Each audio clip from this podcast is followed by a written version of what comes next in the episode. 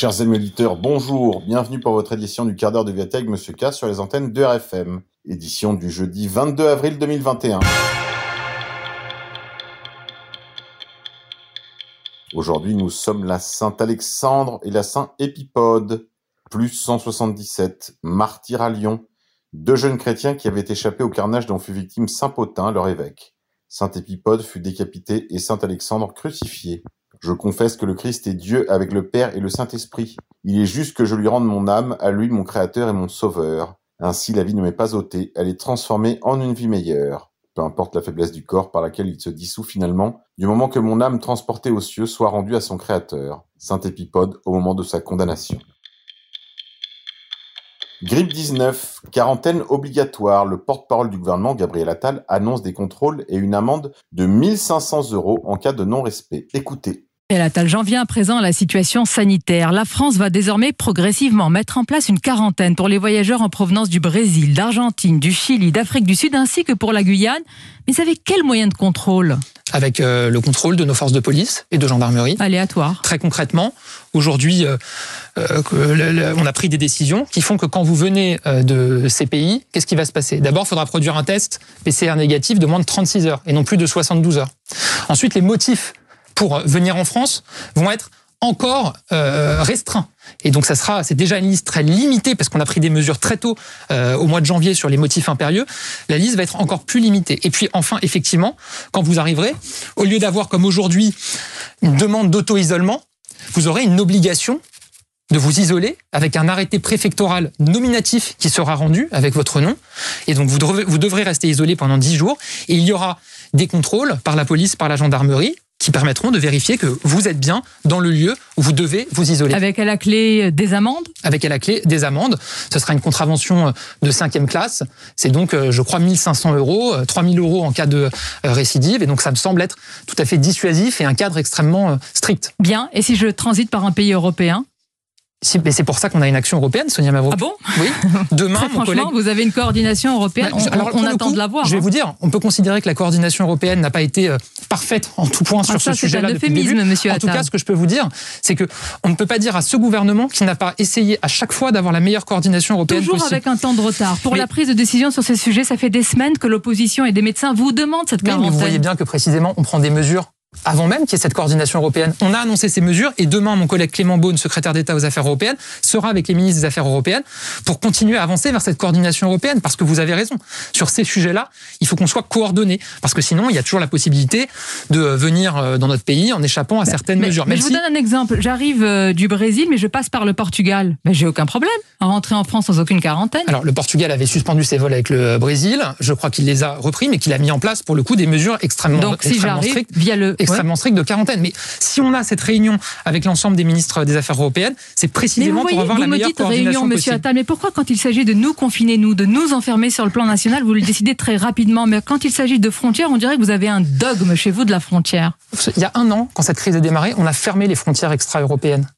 Alors, en septembre dernier, donc il y a près d'un an, on a mis en place le test PCR obligatoire pour embarquer pour venir en France. En janvier, on a mis en place des motifs impérieux pour pouvoir venir en France. On a réduit énormément le nombre de personnes qui peuvent venir. Le trafic aérien aujourd'hui en France, c'est 10% du trafic habituel. Et d'ailleurs, à certains moments, quand on a pris ces mesures, parfois on nous les a reprochées en nous disant qu'on était trop dur, y compris avec nos ressortissants mmh. français qui vivent à l'étranger. Donc, on a toujours été très volontariste sur cette question-là. Est-ce qu'on aurait pu prendre certaines mesures plus tôt?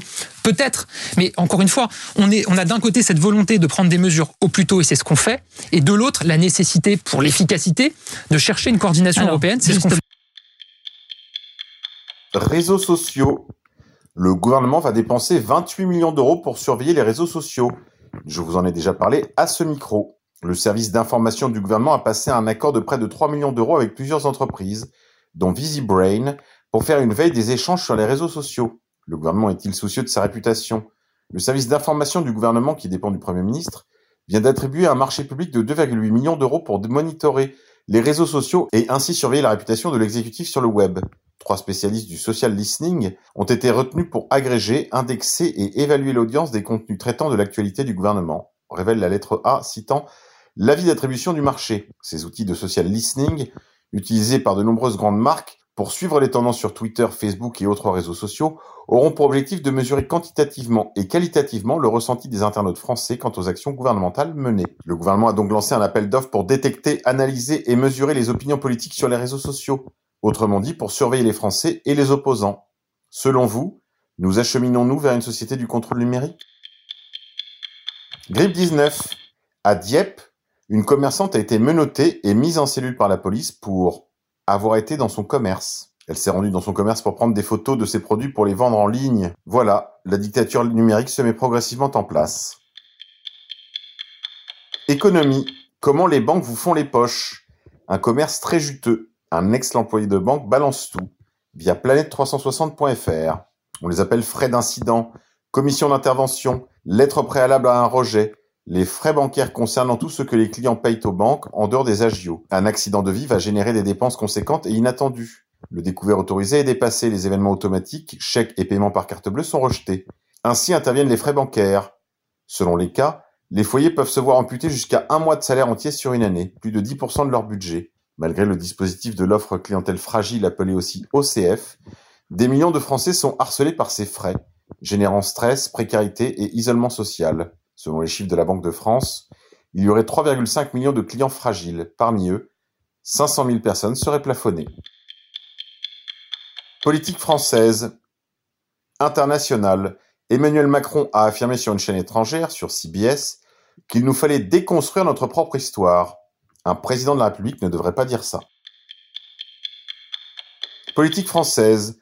Le Rassemblement national s'installe dans le 16e arrondissement de Paris. Le Rassemblement national va déménager son siège au 114 bis rue à Michel-Ange dans le 16e arrondissement, où un étage indépendant servira à la campagne de sa présidente et candidate à l'Élysée, Marine Le Pen, a indiqué vendredi le parti. La candidate l'a surnommée la capitainerie, via parivox.com.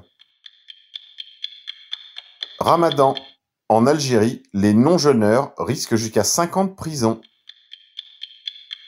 Rumeur de guerre. 150 000 soldats sont mobilisés près de la frontière ukrainienne. Décès du président Déby au Tchad. Le fils Déby prend les pleins pouvoirs. Politique française. Emmanuel Macron hué lors de sa visite à Montpellier sur le thème de la sécurité. Le chef de l'État qui a rencontré des habitants et des policiers lundi à Montpellier a été hué par la foule à deux reprises. Tournée des poids chauds de Montpellier dans une voiture de police banalisée, visite d'un ancien point de deal, échange avec habitants et policiers, Emmanuel Macron a voulu, lundi 19 avril, montrer son engagement pour lutter contre les narcotrafiquants et améliorer la sécurité du quotidien, au risque d'être chahuté lors de certaines de ses interventions. Le chef de l'État est ainsi arrivé sous les huées de quelques dizaines de manifestants au commissariat central de Montpellier. Des slogans contre le ministre de l'Intérieur, les violences policières et la loi sécurité globale ont également été lancés. Emmanuel Macron y a rencontré des policiers qui ont évoqué une hausse des violences. Il avait lui-même dressé ce constat dimanche dans un entretien au quotidien Le Figaro, où il a défendu sa stratégie sur un sujet qui s'annonce comme un enjeu clé de la prochaine élection présidentielle. Il a notamment promis de tenir son objectif de 10 000 policiers supplémentaires d'ici à 2022. Le président Macron s'est fait huer par les habitants de la paillade au cri de Macron démission. Fait divers, enlèvement de Mia, révélation sur le gourou complotiste derrière le commando, via leparisien.fr. Un mandat d'arrêt international a été lancé dimanche contre Rémi Daillé, Wiedemann, figure de la sphère complotiste, réfugié en Malaisie. Le quinquagénaire, ex-homme politique encarté au modem, est soupçonné d'avoir influencé les ravisseurs de la fillette et apparaît dans plusieurs enquêtes judiciaires. Pour retrouver son portrait, je vous invite à vous abonner à Fait et Documents et à demander à la rédaction de vous envoyer le numéro spécial Rémi Daillé. Ce dernier, en effet, s'était fait connaître ces derniers mois pour ses vidéos appelant à un coup de force, alors que lui se dort la pilule en Malaisie. Insolite. Éric Zemmour fait-il partouzer sa femme au Masque, club libertin de Paris? Éric Zemmour a été photographié alors qu'il pénétrait en compagnie de sa femme dans les locaux du Masque, un club libertin et échangiste de la capitale, via oddr.biz. Puisqu'on parle d'Éric Moïse Zemmour, je vous invite également à vous procurer le livre de Youssef Indy aux éditions Contre-Culture, L'autre Zemmour, préface d'Alain Soral. Justice, affaire Sarah Halimi l'assassin de Sarah Halimi a été élargi parce qu'il a été jugé irresponsable de ses actes, principalement du fait de sa toxicomanie. Macron veut donc changer la loi après la décision de la Cour de cassation. Alors que la communauté de Lumière est vent debout contre cette décision, qui a rendu irresponsable le meurtrier de Sarah Halimi pour le fait de sa toxicomanie, Le président de la République s'est saisi de l'affaire et veut changer la loi après cette décision qui l'indispose. Emmanuel Macron a dit souhaiter ce dimanche 18 avril un changement de la loi pour que la prise de stupéfiants ne supprime pas la responsabilité pénale après la décision de la Cour de cassation dans le meurtre de Sarah Halimi, sexagénaire juive tuée en 2017 à Paris. Décider de prendre des stupéfiants et devenir alors comme fou ne devrait pas à mes yeux supprimer votre responsabilité pénale.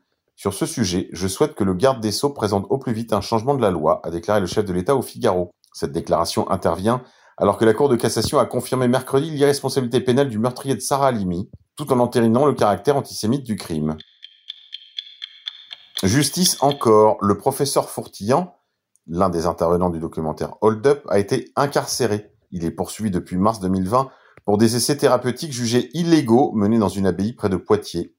Le pharmacien est également accusé par les médias mainstream de propager des thèses complotistes sur l'origine du Covid-19. Il avait par exemple mis en accusation l'Institut Pasteur. Merdia. Philippe de Villiers fait la couverture de Valeurs Actuelles. On peut voir la couverture de Philippe de Villiers barrée d'un grand J'appelle à l'insurrection. Qu'est-ce que nous prépare encore le national-sionisme Tribu de lumière, le Conseil fédéral de la LICRA a élu il y a quelques jours deux nouveaux membres au sein de son comité d'honneur, les deux anciens premiers ministres, Manuel Valls et Édouard Philippe. Culture, liste du patrimoine mondial. Comme chaque année, le comité du patrimoine mondial de l'UNESCO peut inscrire des sites sur la liste du patrimoine mondial. Pour ce qui concerne ces inscriptions, on remarquera que l'essentiel du catalogue concerne des sites situés en Europe. La cancel culture a de beaux jours devant elle. Grippe 19, injustice. Hauts-de-Seine, elle viole le couvre-feu à plusieurs reprises et part en prison. Une jeune femme de 24 ans condamnée à trois mois de prison pour non-respect du couvre-feu a outragé des policiers à Bagneux, dans les Hauts-de-Seine, samedi 17 avril dernier. Grippe 19 encore. Le syndrome de glissement, ou quand les personnes âgées isolées se laissent mourir. La pandémie de Covid-19 a isolé les personnes âgées, provoquant chez certaines un syndrome de glissement, une pathologie qui les pousse à se laisser mourir par désespoir. Mais ça, vous le saviez déjà, via Covid 1984. Allez, c'est tout pour aujourd'hui les confinés. On se quitte en musique. Aujourd'hui, je vous propose Femme fatale de Nico.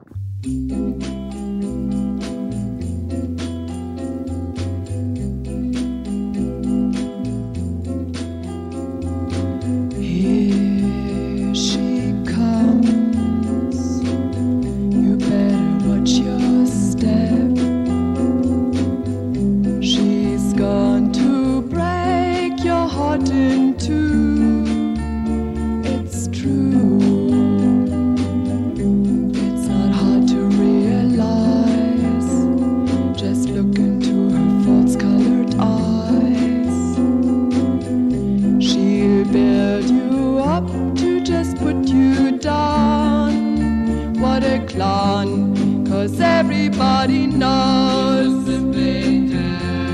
the things she does to please. She's just a little tease.